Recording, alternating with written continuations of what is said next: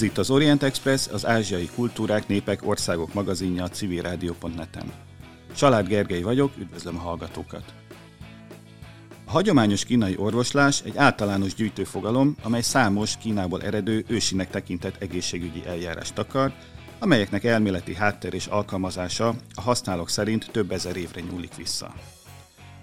Mai vendégünk Őri Emese, hagyományos kínai gyógyász, ápoló természetgyógyász, akivel munkásságáról és a hagyományos kínai orvoslás rejtelmeiről fogunk beszélgetni. Az Orient Express adásainak elkészültét a Magyar Nemzeti Bank támogatja. Köszöntjük a stúdióban tehát Őri Emesét. Honnan ered az érdeklődés a kínai gyógyászat iránt? Ugye azt el kell mondani, hogy édesapja Őri Ajándok volt talán az elsők között volt, aki a hagyományos kínai gyógyászatot elkezdte Magyarországon meghonosítani és terjeszteni. Ez egy teljesen természetes volt, hogy azt folytatja, amit édesapja elkezdett, vagy azért voltak kitérők előtte? Nagy szeretettel köszöntöm a kedves hallgatókat, és megtiszteltetés, hogy itt lehetek. Az első kérdés nagyon fontos. Édesapánk, dr. Őri Ajándok ültette belénk a kínai kultúra és gyógyászat iránti szeretetet, ami gyerekkorunkban egy kicsit kényszer is volt. Azért is beszélek többes számban, mert szerintem talán különlegesnek számít ez a mai világban, hogy mi hatan vagyunk testvérek, 3 lány, 3 fiú, így nagy családos körülmények között egy hívő családban, keresztény hívő családban nőttünk fel, ahol valahogy a reinkarnáció tudása is jelen volt, és a keleti kultúrák és gyógyászat iránti hihetetlen érdeklődés is élt édesapámban. Gyerekkorunkban görög regék és mondákat olvasott nekünk, indiai regék és mondákat hallgattunk lefekvés előtt, tehát egy nagyon érdekes, vegyes és sokszínű nevelést kaptunk, aminek része volt a kínai orvoslás is. És a szakmát hol tanulta? Mert ugye gyakorolja a gyógyászatot is. Igen. Én azért nagy részt elsősorban édesapámtól tanultam, tehát ő az első mesterem. Az ő mesterei harbini kínai professzorok, orvosok voltak, akiket az 1980-as években hívhatott meg Magyarországra, és így például Chang Chongguo professzor úr, Jiang Shuming professzorasszony, egy család, egy férfi és női professzor a fiával érkezett többek között, és ők már akkor tartottak, így hát talán nem teljesen hivatalos módon, de kínai orvosi képzést, ami egy ilyen 3 éves, nem rövid, lehet, hogy mondhatom ezt, hogy ilyen házi képzés volt, tehát ő elsősorban például így kínai orvosoktól tanult, aztán később az orvosok számára letehető akupunktúrás végzettsége lett. Én mellette kezdetben akupresszőrként dolgoztam, ugye a különbség az akupunktúra és az akupresszúra között az, hogy szó szerint az akupresszúra tűnyomás, ez arra utal, hogy a régi időkben lekerekített hegyes kövekkel nyomták a bizonyos gyógyító pontokat, és aztán később ugye az akupunktúrás gyakorlatban a tűk használata kialakult. Tehát mellette dolgoztam, neki segítettem, akupresszúrás tanfolyamokban vettem részt, fülakupunktúrás tanfolyamot végeztünk, ugye Magyarországon van egy ilyen természetgyógyász ágazat, a fülakupunktúrás addiktológia. Ez azt jelenti, hogy a szakember 5-5 pontot szúrhat a fülbe. Csak a fület kezelheti, és csak ezen az 5 ponton, ami a senmen, vagy lélekkapu, szimpatikus pont, vesemáj és tüdő. És ennek az 5-5 pontnak a szúrásával egy nagyon nagy nyugalom, lelki átalakulás, depresszió, pánikbetegség oldása, alvászavar csökkentése érhető el többek között, függőségek ellen nagyon jól használható alkohol, kábítószer, dohányzás, rossz szokásainak a csökkentésére, elhagyására, de akár az evéssel kapcsolatos túlevés, vagy anorexia esetén is tud segíteni, illetve nagyon jól méregtelenít, tehát akár bármelyik évszakban ez használható. Például ennek a természetgyógyász technikának a magyarországi bevezetése is édesapám nevéhez kapcsolódik. Európában elsőként lehetett ilyen vizsga lehetőség itt Magyarországon. Ön aztán Harbinban is tanult, így a édesapja, orvos barátai révén került ki oda, vagy valami egészen más úton? Igen.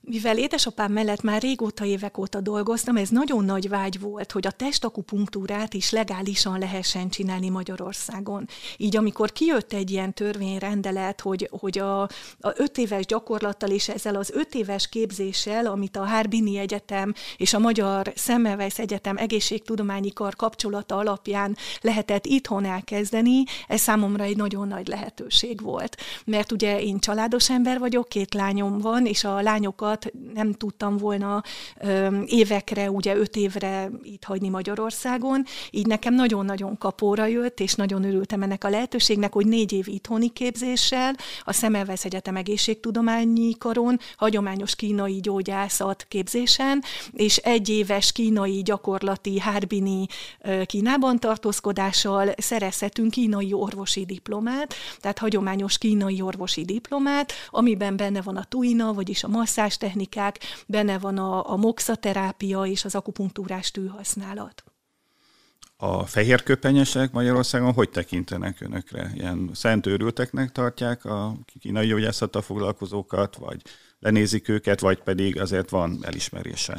Ez mindig nagyon vegyes. Én nem szeretem csak a negatív hozzáállást hangsúlyozni, tehát számomra nagyon fontos az, hogy van olyan orvos, aki hozzánk küldi a vendégét gyógyulni, vagy a betegét gyógyulni, és ez mindig annyira megtisztelő, és úgy örülök neki.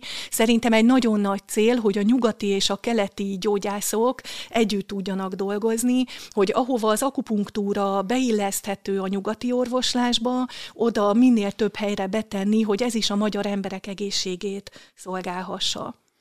Akkor csapjunk bele magába a fő témánkba, a hagyományos kínai gyógyászatba. Nyilván erről órákat vagy napokat lehetne beszélni, de azért röviden el tudnám mondani, hogy mi a fő különbség a kínai gyógyászat, illetve a modern nyugati gyógyászat között? Igen, ugye a hagyományos kínai orvoslásnak, ahogy kezdte is a beszélgetést, sok része és ága van. És Kínában nagyon-nagyon jelentős a gyógynövénytudomány rész.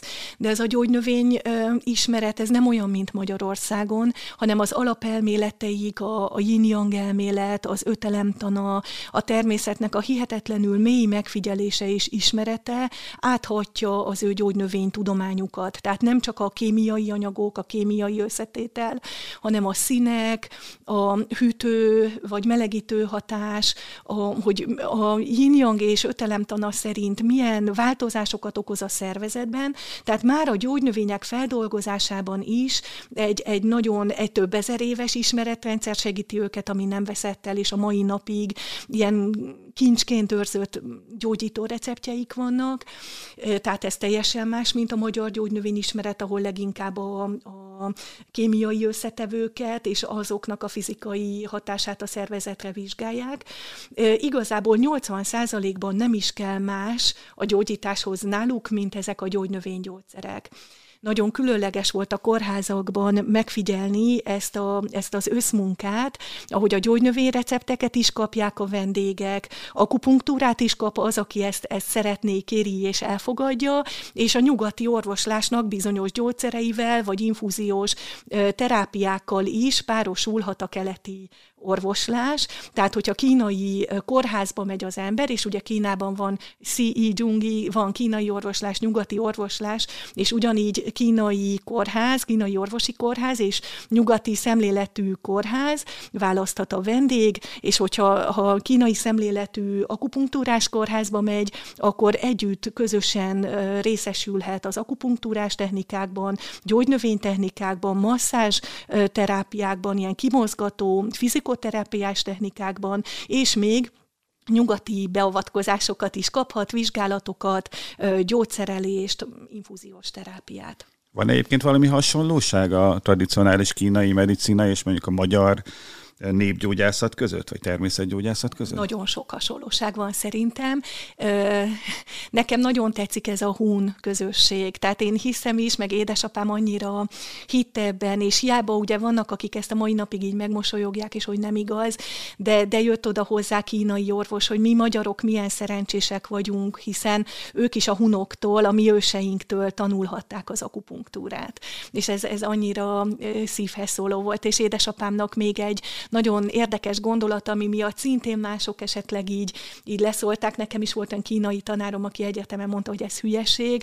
Ő pedig olyan lelkesen tudta mondani, hogy ugye ez a qi, az energia kifejezés, hogy hiába ugye Kínában másképp írják, kicsit másképp ejtik, mint ahogy a magyar qi, de mégis a magyar szavakban a csikó, a csillag, a kíváncsi, a csinos, hogy a magyar szavakban egyértelműen, ahol a qi szórök található, szógyök, ott megtalálható ez az energiában dúskálás, vagy például a csigaszóban, hogy a igába van hajtva a qi. Tehát nagyon érdekes, olyan hihetetlen és olyan sokrétű összefüggés van a magyar és a kínai nyelv között is, hogy ez a közös gyökér, ez számunkra az én családomban, ez mindig egyértelmű volt. De vegyük akár a köpölyözést, a pohárvetést, ami a magyar népi gyógyászatban is ugye felelhető, hogy pohár alatt vákumot csinálunk, akár egy alkoholba mártott vattát meggyújtunk, vákumot csinálunk, és rátapasztjuk a fájó területekre, így válfájás, hátfájás, derékfájás kezelésére. Ez a technika kiváló, és ez ugyanúgy ott volt a magyar népi gyógyászatban, ahogy a kínai orvoslásnak is egy fontos része. Ettől lesz pöttyös az ember háta, ugye? Igen. Igen. Említette a csít, ötelemtanát, yin-yangot, ezekre egy picit tudna bővenben beszélni, hogy ezek micsodák, és miért fontosak a gyógyászat szempontjából? Mert ha jól tudom, azért ezek állnak ilyen elméleti síkon a kínai gyógyászatnak a gyakorlata mögött. Igen. Sok esetben egy jó kínai orvos, már ahogy belép a vendég, látja, hogy yin vagy yang típusú-e. Ez meglátszik a karakterünkön. Tehát a kínai orvoslásban ez a holisztikusság számomra ez a legcsodálatosabb, hogy egyszerre néznek mindent. Tehát nincs ez a szervközpontú orvoslás, hogy én csak egy részedet nézem, és akkor más orvos nézi a másik részt, és ebből kéne valami egységes képet felállítani a beteg állapotáról, hanem a kínai orvoslás teljesen a teljes egész embert nézi, ami már ott kezdődik, hogy a bőrszín fehéres, tehát yin típusú, vagy pirosas, pozsgás, többletes karakterű yang típusú. Hogy hidegek-e a végtagok, vagy meleg-forróak a végtagok. Hogy alacsony a vérnyomása, vagy magas a vérnyomása. Hogy csöndes, vagy beszédes. Tehát a sok-sok külső árulkodó jegyből már talán első ránézésre is egyfajta ilyen nagy kategóriába tudja sorolni a hozzáérkező beteget, utána finoman megnézi a pulzust. A pulzusnál, ugye ez hasonlóság a nyugati orvoslással, esetleg ők is nézik a pulzust, de a kínai orvos teljesen mást néz. A radiális pulzuson 3-3 ponton, finoman tapintva a meridiánok és belső szervek állapotát tudja feltérképezni, milyen az illető karaktere. Én számomra a legfontosabb, amit én tudok nézni, és én nem is tudom, hogy fogom-e magamat valaha is igazi kínai orvosnak tekinteni, mert ez egy olyan terület, amiben állandóan lehet fejlődni és tanulni és többet tudni, hogy ezzel a finom tapintással megállapítható, hogy hiányos vagy többletes, hogy elég erőteljesen működik a máj, hogy fáradt-e az illető, hogy a vesében van-e energiahiány, hogy a szív túl stresszese, és akkor ehhez hozzánézzük a nyelvet, a nyelven lévő lepedéket, sárga vagy fehér, ugye a fehér többletű lepedék az inkább yin típusú, a sárgás az yang típusú, tehát a gyógyászatban, mint a természetben is megfigyelhető jelenségek, a gyógyászatban is alkalmazottak a kínai orvoslás szerint, és így a yin ugye az éjszaka, a hűvös, a yang a napnak szinte az analóg, az aktivitás, a cselekvés, és ez szerint, hogy passzíve vagy aktíve, hogy milyen tapintású a pulzus, hogy néz ki a nyelv, egy nagyon komplex képet tudunk a vendégnek, a betegnek az állapotáról feltérképezni.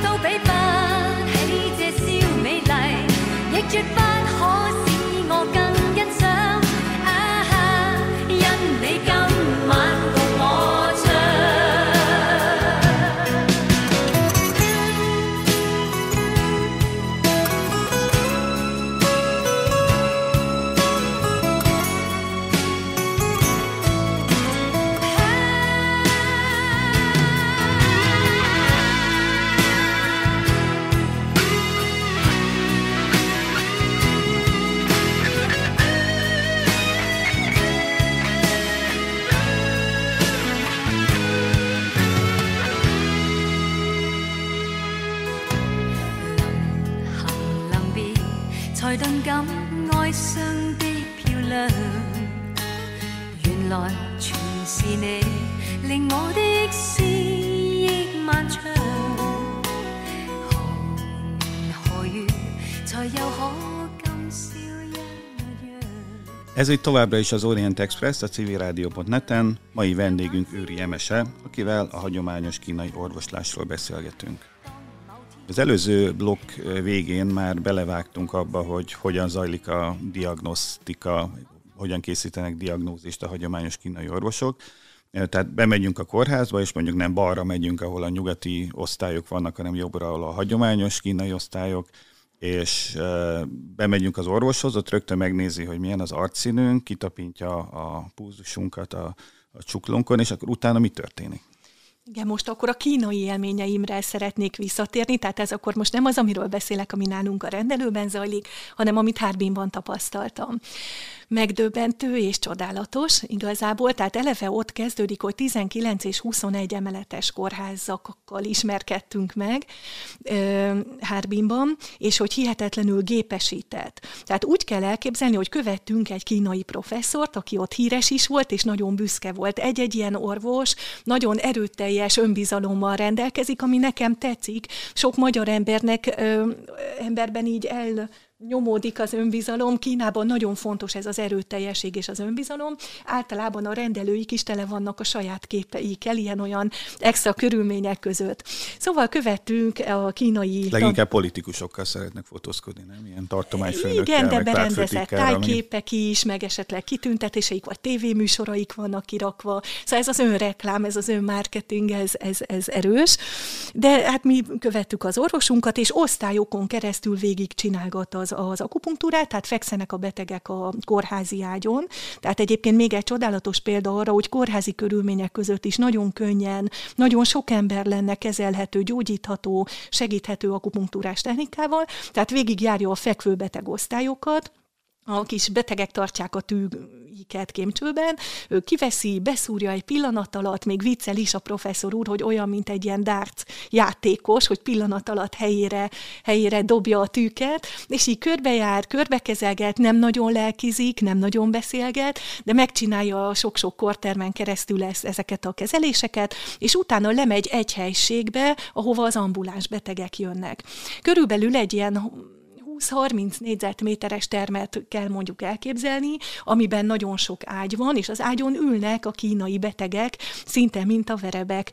A professzor úr tele van tanítványokkal, tehát körbeveszik őket a kisorvosok, tanítványok, akik tanulják a módszert és a technikát, és segítik is az ő munkáját. És jön egy új beteg, bejön a professzor úrhoz az asztalhoz, ő megnézi a pulzusát, megnézi a nyelvét, kérdezgeti, és a beteg is panaszkodik, elmondja, hogy mi a probléma.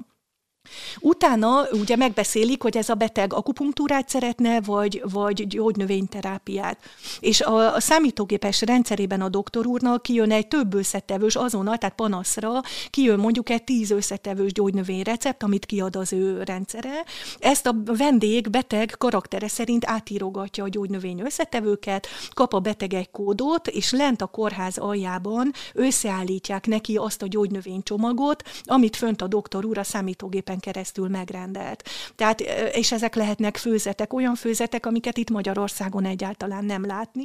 Tehát elkészített főzetek, ilyen tasakban, amiket így el kell fogyasztani, de lehetnek vegyesen porok, amiket még főzni kell bizonyos ideig, keverve, kabócapáncél, gyökerek, tehát nagyon sokféle állati, növényi összetevőt is használnak.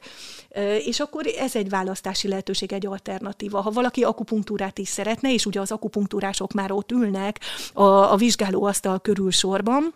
Nagyon gyakran Harbinban bénulások voltak, tehát nagyon-nagyon gyakori betegség volt az arcbénulás, vagy a féloldali bénulás, de intenzív osztályon is használják egyébként az akupunktúrát baleseti sérülteknél, hogy a nyelési funkció például gyorsabban beinduljon.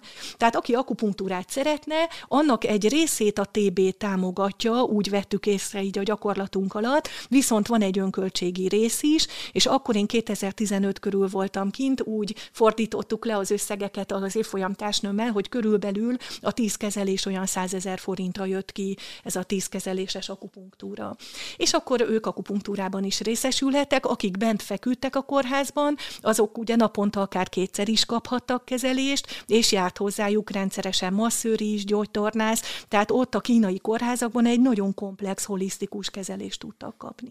Ez a diagnózis, hogyha jól értettem, ez nyilvánosan történt, tehát ott ül egy teremben, és mindenki ott elmondja, hogy nekem ez fáj, az fáj, amaz fáj, és mindenki más hallgatja. Igen, tehát nem volt intimitás, hanem ez tényleg az a 40-50 ember hallgatta, nagyon-nagyon sokan voltak egy helyre így bepréselődve, de mégis ezt vállalták. Én azt hittem sokáig, hogy az akupunktúra Kínában természetes. Tehát az nekem olyan volt, ugye, ahogy gyerekkoromban én felnőttem, hogy nekem is természetes volt, mert ugye a fájt valami pontokat nyomtunk. Ha nem mentem iskolába, akkor tudtam, hogy be kell vállaljak érte akupunktúrás kezelést. Tehát nálunk ez volt, hát nem büntetés, de hát akkor, ha gyógyulni kell, akkor ugye eltűszúrás.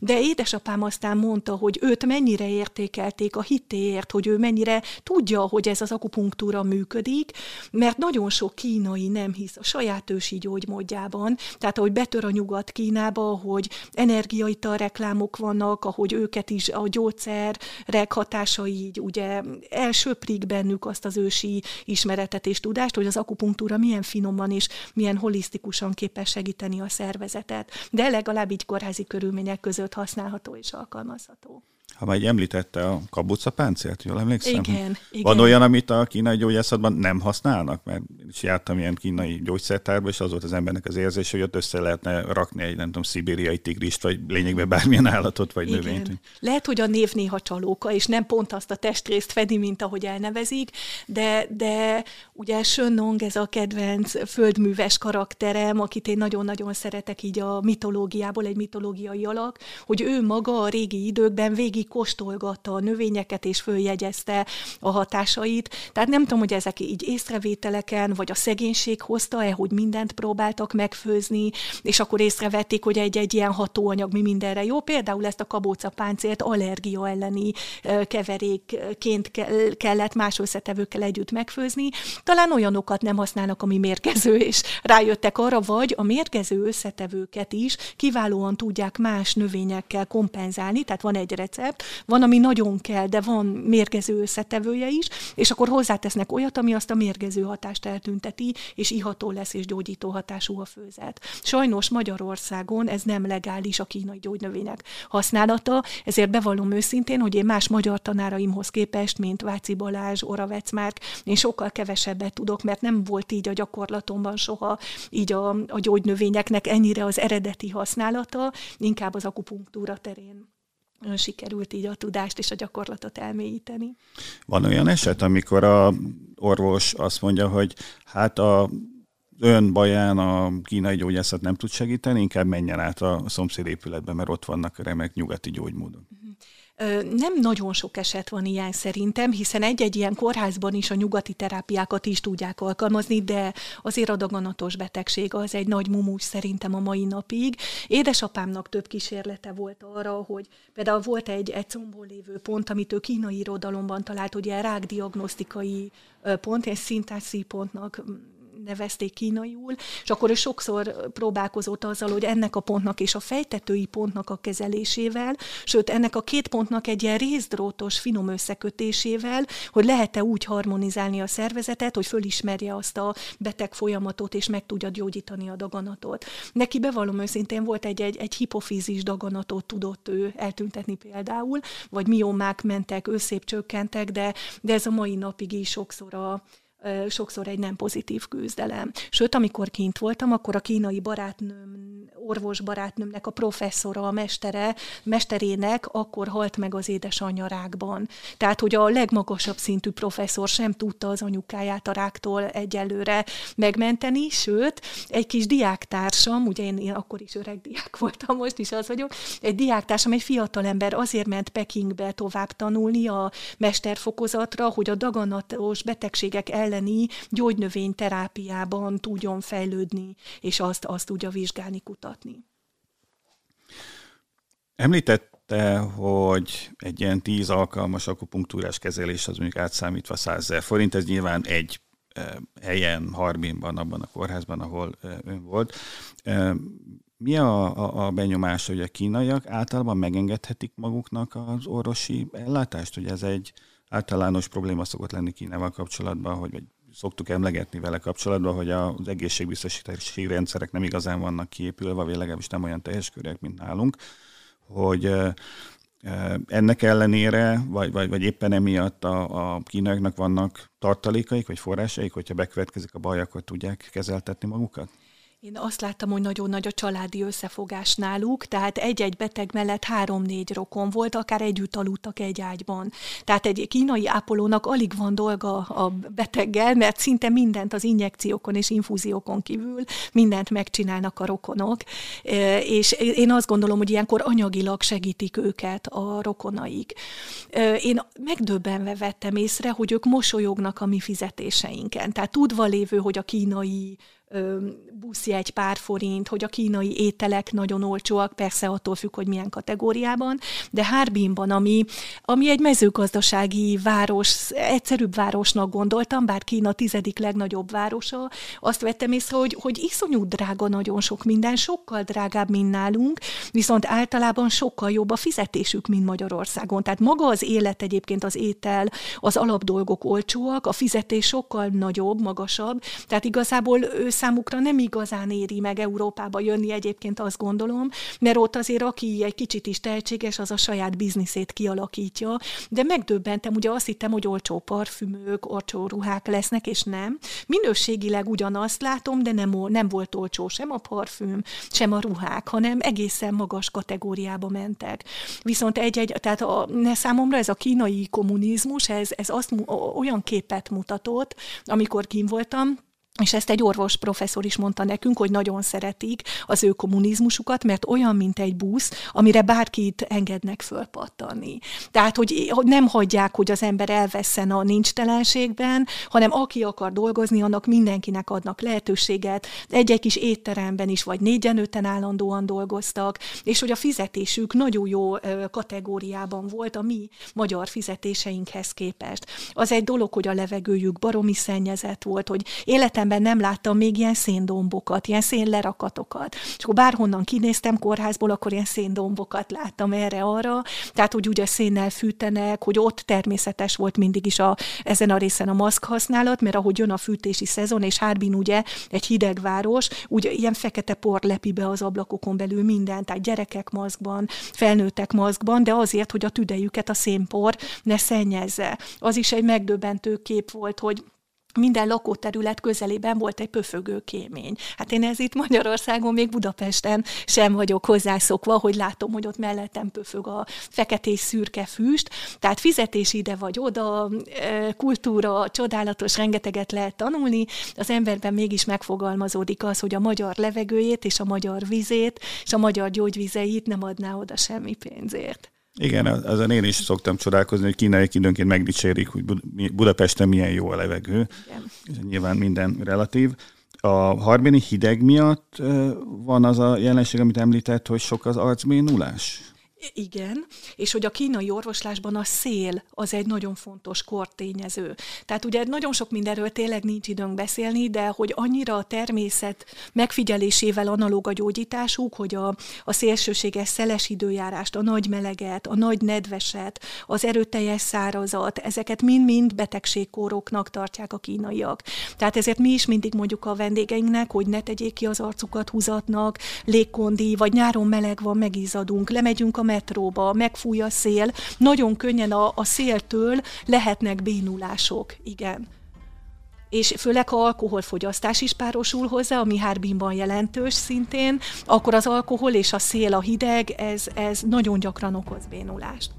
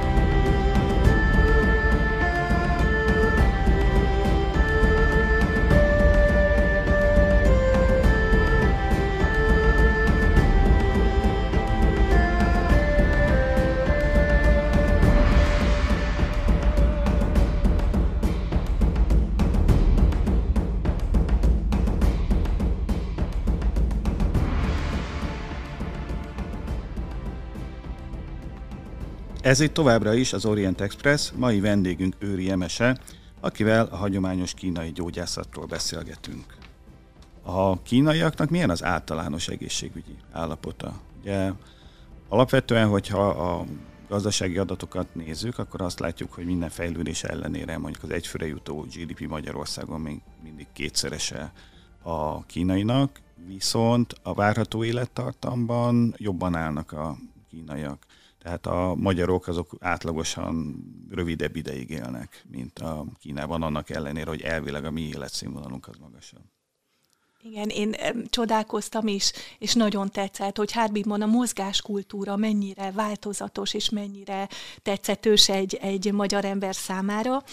Például az egyetemi park, ugye a Heilongjiang egyetemre jártam, és ennek az egyetemnek egy nagyon szép egyetemi udvara van, nagyon nagy sportpályával. És ugye nálunk ezek az egyetemi sportpályák, már ha vannak, általában nincsenek egyetemi sportpályák, de ha lenne is, vagy vasasnak, vagy egyéb sportpályák, az nem nyitott a nagy közönség, az átlagember számára.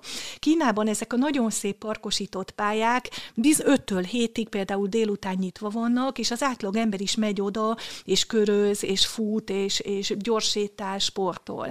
De a park tele volt tájcsi mesterek gyakorlataival, kardos tájcsi gyakorlatok, numcsákú, legyezős tájcsi, mindenféle csoportok mozgása, és ugye a 3-1-2 kínai meridián tornához hasonló, ilyen ütögetős, egész testet végigütögető, gyakorlatozó csoportokkal is, nem beszélve a táncos csoportokról, tehát az idősödő hölgyek, vagy középkortól fölfelé szeretnek kirakni egy magnót, nagyon szépen így már esteledik, letették a napi tennivalókat talán, és akkor egy közös jó hangulatú táncban, egy koreográfiában egyesülve így átmozgatják a tagjaikat, és hát ez nagyon jó volt látni, és hogy az idősek nagyon rugalmasak, tehát a legtöbb sportpályán nem gyerekek vannak, hanem idősek, és mintha mindegyik atléta lenne körülbelül, olyan érzete volt az embernek, tehát ehhez Magyarországon nem vagyunk hozzászokva, hogy egy idős ember fölteszi a lábát egy ilyen sportpályás eszközre, és spárgát tud csinálni, és tényleg így fölhúzóckodik nem tudom hányszor. Ez számomra ez csodálatos volt. Vagy Pekingben voltunk a széndombon sokszor, így édesapámmal, vagy azzal a csoporttal, akivel kint voltunk, és például van ilyen, hogy idős kínai ember békaügetésben jön lefelé a lépcsőn. De amikor már egy kínai látszik, hogy idős, akkor biztos, hogy 60-70 körül van, mert ugye ő rajtuk akkor nem annyira látszik általában, vagy van egy kapaszkodó, amin teljesen visszahajtják a gerincüket, tehát olyan mozgáskultúrájuk van, és ez már benne van az egyetemi képzésükben is, de lehet, hogy általános iskolától kezdve ez az együttmozgás, koordinálni a tudatot és a mozgást, ezért gondolom, hogy nagyon erőteljes önfegyelmük is van, és az egyetemi élet is ott úgy kezdődött, hogy reggel 6:30 rengeteg fiatal töltötte be a sportpályát, és egy zenére egy teljesen egységes tánc vagy mozgás koreográfiát csináltak meg. Csodálatos volt. Ez az egészségtudatosság az étkezésre is jellemző? Én nagyon szeretem a kínai étkezést, egyébként bevallom, nehezen találtuk meg a kis évfolyam társnőmmel, hogy mit tegyünk. Ő neki nagyon érzékeny volt a gyomra, tehát így az utcai étkezéseket nagyjából kilőttük, és aztán rászoktunk a kórházi ételekre, ami egy magyar ember fülének megint csak furcsa lehet, hogy meg lehet tenni a kórházi ételt. Ott a kórházi étel úgy nézett ki, hogy ugye ilyen kártyás rendszerben be lehetett fizetni, úgy nézett ki, hogy köles leves, ugye hát az a legegyszerűbb, tehát minden magyar szegény embernek, vagy tudatos embernek is ajánlom, hogy kölest megfőzünk vízben, nem kell bele semmi más, és ezt, ha az ember megissza, akkor ez egy gyomorvédő, tehát sokszor a rizsleves, rizsnyákleves, kölesleves, ezeknek a kifőzött lé, az nagyon egészséges a gyomornak. Tehát köleslevessel indult a kórházi étel, és akkor egy ilyen műanyag tálkába lehetett kapni egy adag rizs, és nagyon apróra elkészített zöldségek, gombás ételek, halas ételek, vagy húsos ételek, és akkor egy adag rizshez 2-3 féle kis adag mást lehetett választani, és ugye minden apróra van elkészítve. A magyar ember nagy darab rántott húsokat eszik, amit érezzük, hogy alig csúszik le, hogy elakad, hogy nehéz megemészteni. A kínai ember, ezek persze jó esetben, én most csupa jót fogok mondani, mert szeretem Kínát, és szeretem a kínai embereket, tehát nyilván nem a negatív szélsőségeket fogom mondani, hanem hogy a kínai ember odafigyel arra, hogy a savanyú, a keserű, az édes, a csípős és a sós, tehát hogy az ötelemnek az ízei mindenből arányosan legyenek az ételekben, tehát próbál így, sőt azt is tudják, melyik étel hogyan gyógyít sok esetben, tehát hogy mi az, amivel, hogyha én hideg végtagú vagyok, akkor melegítem magam, például a gyömbérrel, de ha nagyon meleg a vérbő, a karakterem, magas a vérnyomásom, akkor esetleg nem fogok fahéjas gyömbéres ételekből túl sokat, vagy ginzengből túl sokat fogyasztani. Tehát, hogy tudják ezt, hogy mi mire jó a teknős, tehát boltokban van teknős, boltokban lóg le az alga. Na, mire jó a teknős? Most kíváncsi vagyok. Sajnos ezt nem tudom, de sose gondolnám megenni, de lehet, hogy csak egzotikum egyébként, de biztos, hogy valamire jó. Ugye a teknős páncél is egy gyógyszer. De hogy mire volt kitéve, abban a gyógynövény manufaktúrában jártunk, és hát szégyengyalázat, kétszer is jártam, de nem tudom megmondani csak azt, hogy így miket láttam, és ezért járok ide a Pázmányra, kínai szakra, hogyha még lehetőségem lesz ilyen szuper helyekkel járni, minél több mindent megértsek. Ugye a nyelvi hiányosságok visszavetették, hogy meg tudjam most mondani, hogy egy teknős páncél mire jó, hogy még kaptár, hogy a kaptár anyaga is jó valamire, tehát valami gyógyít, de nem tudom megmondani pontosan, mert nem értettem ennél többet.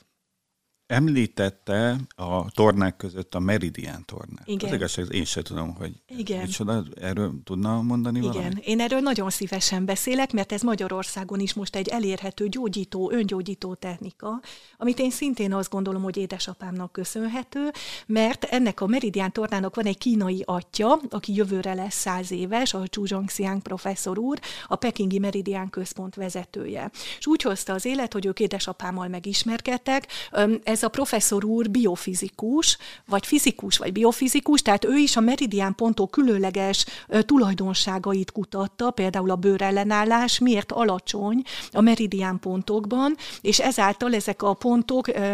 szűjének is hívják, ugye nyílásnak, barlangnak, ezek a pontok, így szívják befelé az őket érő hatást. És már édesapám is, így még az orvosi diploma előtt már erre a témára kattant rá, és ezt kezdte teljes mértékben érdekelni, és még a növényeken is felfedezte, hogy a növényeken is vannak meridiánpontok, és hogyha kezeli azt a fikuszt, aminek én otthon sajnos letörtem ezt a csúcshajtását, és ő elkezdte kezelgetni, de a fikus nagyon sokáig nem csinált semmit, amíg nem kezelte, és ahogy elkezdte akupunktúrázni a növényt, elkezdett kinőni ez a csúcshajtás. Tehát ő biológusként, mert édesapám ugye biológus, matematikus, aztán lett orvos, őt nagyon érdekelte ez a bőrellenállás, a pontok.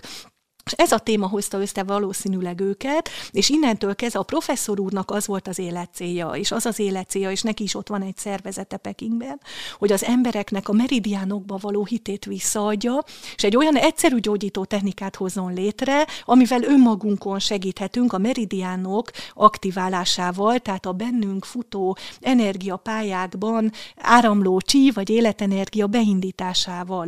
És azért 3-1-2 meridiántorna, mert 3 nagyon fontos pont van benne.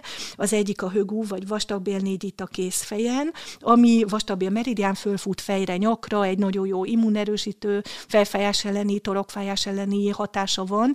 Akár covidos időszakban is nagyon jól tudjuk védeni magunkat, vagy a gyógyulást is tudja segíteni. Aztán a második pont a néguán, vagy belső átjáró, belső kapu, szívburok 6-os a csuklónál. Ez lazítja a koronária ereket, ez egy nagyon jó stresszoldó. Ugye tudjuk, hogy a magyar ember szíve mennyire impulzív, és mennyire érzékeny, főleg ha valaki tűzelemű, születésű, és akkor a szívre, az érzelmekre még jobban kell figyelni. Ez a szívburokhat, ez ilyen vizsgadrukk ellen, bármilyen stressz helyzetben, akár gyerekeknek is tanítható, nagyon jó hatású, lazítja a koronária ereket, van egy sima izomlazító hatása is többek között, és így fulladásnál, a bronchiolusok összehúzódásánál, a koronária ereg görcsénél ez ad egy ilyen laza, ilyen tágító hatást. Erre még egy saját személyes példám is van, a nagylányom, aki most 26 éves, 4 éves volt, és egy hajnalban ilyen fulladása lett. És apujék mellett laktam, és nem voltam ehhez a fulladáshoz hozzászokva, tehát ez nem volt gyakori, ez így jött, és hirtelen én nagyon megijedtem, bevallom őszintén. És fogtam a gyereket, és beadtam a szomszédba apu ablakán, hogy valamit csináljon vele. És erre apukám így nagyon finoman elkezdte masszírozni ezt a szívburok 6-os pontot, ami ugye 3 ujjnyira van a csuklóredőtől, és hogy finoman így masszírozta, látszott, hogy feloldódik ez a fulladás, ez a görcs, és a gyerek újra kapott levegőt. Tehát én, hogy engem érintett ez ilyen direktben, nekem eszembe se jutott ezt a pontot akkor masszírozni, és ő meg azon is nagyon finoman, tehát olyan érdekes volt látni, hogy nem kell erősen, éppen hogy csak, és tényleg azonnal, ugye egy gyerek szervezete érzékenyebb ezekre a hatásokra, mint egy felnőtt, és nagyon szépen kioldódott ez a krúpos fulladás. Akkor a meridian torna egyfajta ilyen önmasszás? Ez úgy néz ki, hogy állandó rugózásban vagyunk, nyújtva akar, tapsikolunk. Tehát nagyon sok tapsolás. Ugye az új végeken kezdődnek, végződnek a meridiánok nagy része, 6 meridián, a többi ugye a lábhoz kapcsolódik, és hogy végigütjük, tapsoljuk, nyújtunk, és rugózunk, így az izületek kapnak egy ilyen vérkeringés segítést, a sok kicsi rugózással telítődnek az izületek. Például csípőkopásnál, vagy csontritkulásnál a csontritkulást oszteoporózisból oszteopéniává visszaminősítették egy 72 éves hölgynek az állapotát, miután 1 évig rendszeresen meridián tornázott. Erről Kínában vetítettünk is egy előadást, tehát hogy ez a sok kicsi finom rugózás táplálja az izületeket, az izületi folyadékot, a csontokat. Közben meridián pontokat nyomkodunk, ütögetünk, és van a végén, tehát ez a három pont a harmadik a térd alatt van, a cuszáli vagy gyomor 36-os, a neve azt fejezi ki, hogy 3 cűre vagy hüvelykre van a térdkalácstól. Az 1 az a hasunkat jelképezi, amivel hasi légzést végzünk, ez stresszoldó és a hason futó meridiánjainkat megkezeli, és a 2 a két lábunkat jelképezi, amivel ha bármilyen fizikai mozgást csinálunk, a fizikai mozgás az izom feszülésen keresztül a meridiánjainkban beindul az életerő, az életenergia, és így hozzájárulhatunk a gyorsabb gyógyulásunkhoz, vagy prevencióként is alkalmazhatjuk, hogy ne is legyünk betegek.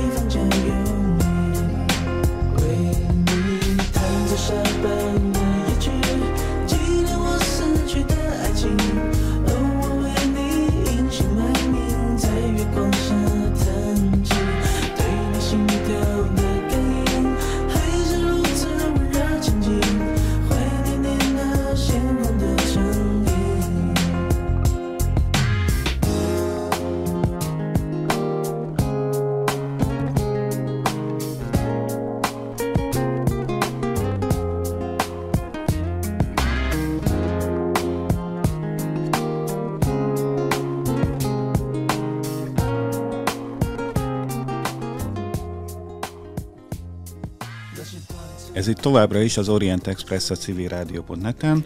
Mai vendégünk Őri Emese, aki kínai természetgyógyászattal, hagyományos kínai gyógyászattal foglalkozik, és hát az ő szakmájáról beszélgetünk. Ugye Harbinban is tanult, Magyarországon is tanult korábban, és most Magyarországon praktizál. Magyarországon mennyire elterjedt a kínai gyógyászat? Egyáltalán hogy, mikor jelent meg itt, mikor gondolták azt nagyobb számban magyarok, hogy a nyugati orvoslás az mégsem mindenható, és most mennyire számít népszerűnek és elfogadottnak? Én azt gondolom, hogy így a kínai orvosok is egyre többen kezdtek el hivatalos rendelőt nyitni, illetve hát csak néhányan végeztek azon a szakon, nem orvosok, mint én is, így a Semmelweis Egyetem egészségtudományi karán hagyományos kínai gyógyászként. Tehát a mai napig talán a végzettek száma csak olyan 10 körül van, viszont néhány orvos lelkesen csinálja az akupunktúrát, tehát mindig van egy-egy olyan nyugati orvosi képviselője ennek a témának, aki tiszteli, aki észreveszi, hogy ez a két rendszer mennyire jól alkalmazható együtt, és mindig vannak olyanok, akik ellene szólnak, akik megpróbálják lehúzni, nagyon sokszor írnak olyan cikkeket, ami ilyen bántó vagy elrettenti az embereket akár, pedig igazából az akupunktúrának nem lehet nagyon sok, nincs nagyon sok mellékhatása. Lehet, hogy egy-egy pontban belilul, bevérzik, hiszen ezek a meridiánpontok nagyon közel vannak sok esetben erekhez, de a jótékony hatása ennél sokkal jelentősebb,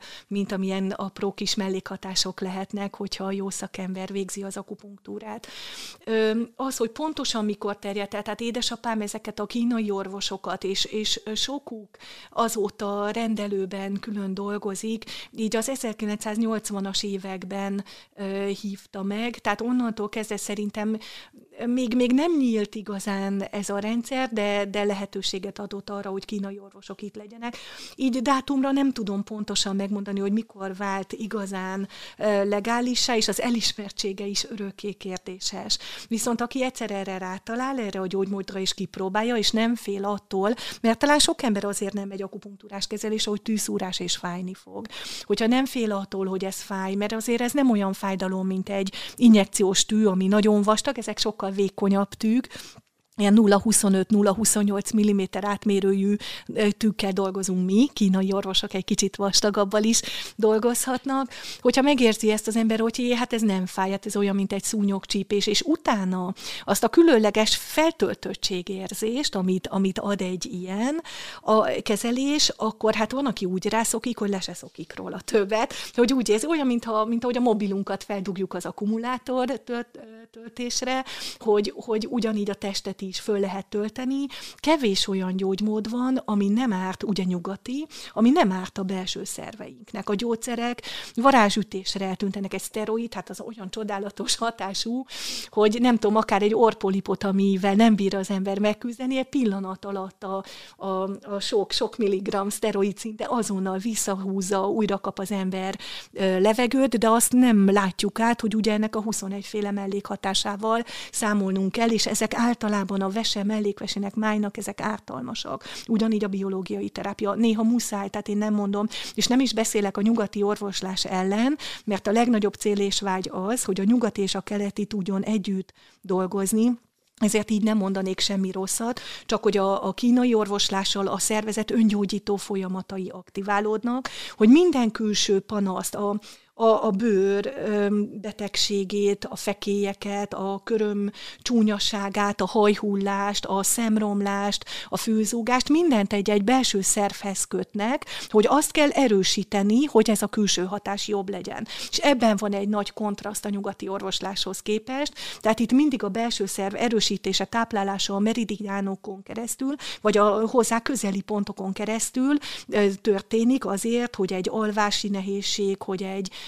széklet probléma, akár egy fejfájás rendeződjön. Ez a csodálatos benne, egyszerre nézi az egyén lelki állapotát, a lelki körülményeit, az érzelmi eltolódását és a fizikai defektusát, nehézségét, és ezt próbálja harmonizálni úgy, hogy a belső szerveket erősíti, és nem bántja a különböző kemikáliákkal. Önnél például hogy néz ki egy ilyen kezelés? Gondolom, hogy a diagnózis az nem tömeges jelenléttel készül el, bemegy önhöz a beteg, és akkor van egy elbeszélgetés? Igen, először mindig egy beszélgetéssel kezdünk. Én igazából nagyon szeretem ezt is vizsgálni. Ezt így nem tanította a kínai orvos nekem, én inkább az akupresszúra terén tanultam erről, és inkább apukámnál láttam ezt, hogy először behatároljuk, hogy ő milyen elemű ember. Például, hogyha ha magamról kéne, mert mást miért hoznék fel egy rádióműsorban, akkor én egy tűzelemű ember vagyok. Tehát, hogyha a születési évünket megnézzük, akkor a születési év utolsó jegye alapján nagyjából behatárolható, hogy valaki fa, tűz, földfém vagy víz kategória-e. Ha 6-ra 7-re végződik az évszám, akkor tűz, a föld a 8-9, a fém a 0-1, a vese a 2-3, és a faelem a 4-5. Ezáltal már olyan információkhoz jutatunk, hogy egész életünkben szinte, akár preventíve, amíg nincs vele panasz, akár időskorunkban, milyen szervekre kell figyelnünk, amire hajlamosabbak vagyunk olyan irányban megbetegedni. Szerintem ez egy nagyon nagy tudás. Például én tűzelemű vagyok, nekem a szívemre kell figyelni, ez azt jelenti, hogy egy tűzelemű ember túl impulzív, túl érzékeny, túl érzelmes. Tehát a szíve jobban elfárad azáltal, hogy ilyen több, jobban van fárasztva az érzelmekkel és a rengeteg aktivitással. Ugyanígy édesapám is egyébként, ha az ő példáját gyakran így felhozom, hogy nagyon fontos-e az egyéni karakter. Például ő szívinfarktusban halt meg ugye nem olyan régen, és ő is egy tűzelemű ember volt, aki szív- és vékonybél alapkarakterrel rendelkezett. Tehát, hogy annyi minden más lehetne, és annyi szervünk van, de a saját egyéni karakter az nagyon fontos az egészségünk szempontjából, ezért ha bejön valaki, akkor én először ezt szoktam ismertetni, hogy anélkül, hogy ismerném őt. Csak a születési számaiból adódóan, hogy ő milyen elemű ember, és mire kell vigyázni. És nagyon sokszor volt ilyen, hogy hát rám néz, hogy hát maga honnan tudja. És akkor mondom, hogy hát ilyen a kínai orvoslás, hogy olyan összefüggés rendszereket tár fel, hogy anélkül, hogy egy-két mondatot beszéltünk volna, nagyjából tudjuk, hogy milyen panaszai lehetnek. És akkor utána jön ez a pulzustapintás, nyelvvizsgálat, és utána ő elmondja, hogy ő mit szeretne, miért jött hozzám, és akkor ezeket így egybe nézem, és utána bevonulunk a kezelőbe, természetesen kicsit lehet inni, mellékhelységbe érdemes menni, mert fél óra, 3-4 óra egy ilyen akupunktúrás kezelés, akkor azt a néhány pontot tűt, amit gondolok, azt megkezelem, beszúrom, és akkor megy egy háttérzene, tehát az egész egy nagyon kellemes ottlét, és akkor pihen fél órát, 3-4 órát a vendég, utána kihúzzuk a tűket. Hogyha szükséges ilyen utókezelés, vagy közben még kiegészítő kezelés, mint mokszálás, ugye ez egy speciális ürömfű, Artemisia argii, egy speciális moxa üröm, olyan, mint egy szivar, úgy néz ki ez a gyógynövényrúd, meggyújtjuk,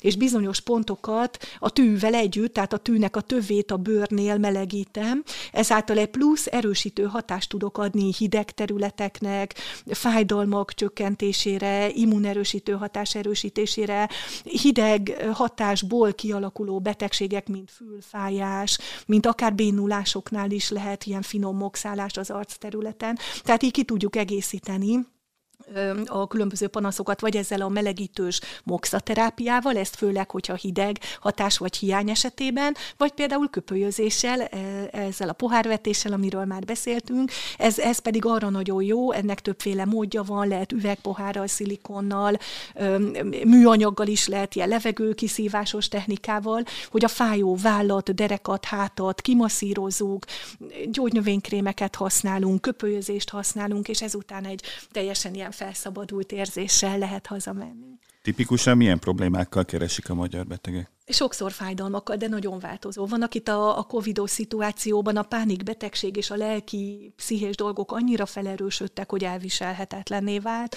Tehát a pánikbetegség, a depresszió, a női problémák, a babavárás nehézségei, az izületi fájdalmak, a járásképtelenség, alvászavar, mentális problémák, tényleg számtalan betegségre nyújthat könnyebbedést az akupunktúra, de olyan is van például, hogy daganatos beteg, és mindig ad egy pici finom energiát neki az akupunktúra, amivel ő például jobban el tudja viselni a kemoterápia mellékhatásait, és nincs olyan hányingere, és erősebb, és könnyebben felépül a szervezete a kemoterápia vagy a sugárterápia mellett. Tehát így ez a két terápia is megfér egymás mellett. Így a műsor végén tudna mondani néhány rövid életmód tanácsot, hogy hogyan éljünk mi magyarok, hogy legalább olyan hosszú ideig éljünk, mint a kínaiak? Hát ez nagyon jó kérdés.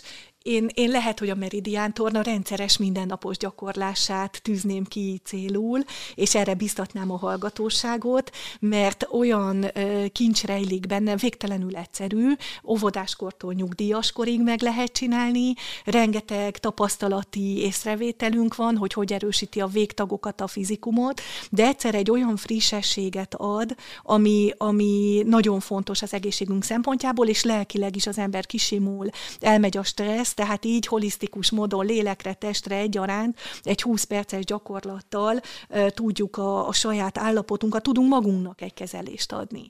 Talán így tudom mondani. Én azt hiszem, hogy ezt emelném ki, illetve egy kicsit talán ezt a taoista középutat, hogy az érzelmi életünket is próbáljuk így nem nagyon belemenni a negatív érzésekbe, a negatív eseményekbe, hanem minél gyakrabban, minél gyorsabban és minél könnyebben elengedni. És ebben is segítség lehet így ezeknek a meridiánpontoknak a használata, mert minden negatív érzés megbetegít. Hogy az öröm felé és a boldogság felé tekintsünk mindig, mert ha ez vezet minket, akkor a betegségek is kevésbé fognak rajtunk eluralkodni.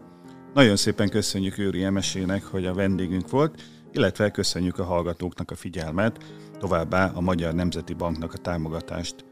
Önök az Orient Express-t, a civilrádió.net ázsiai magazinját hallgatták, a műsort Salád Gergely vezette. Felhívjuk figyelmüket, hogy az Orient Express adásai nem csak a civilrádió.net-en hallgathatók, hanem podcastként az interneten is. A címünk expressorient.blog.hu, de ott vagyunk a SoundCloud-on, az iTunes-on, a Spotify-on és az egyéb podcast alkalmazásokban, továbbá a YouTube-on is. A Facebookon pedig a Pázmány Péter Katolikus Egyetem Modern Kelet-Ázsia kutatócsoportjának oldalán lehet megtalálni az adásokat és készítőiket. Tartsanak velünk a jövő héten is, a viszonthallásra!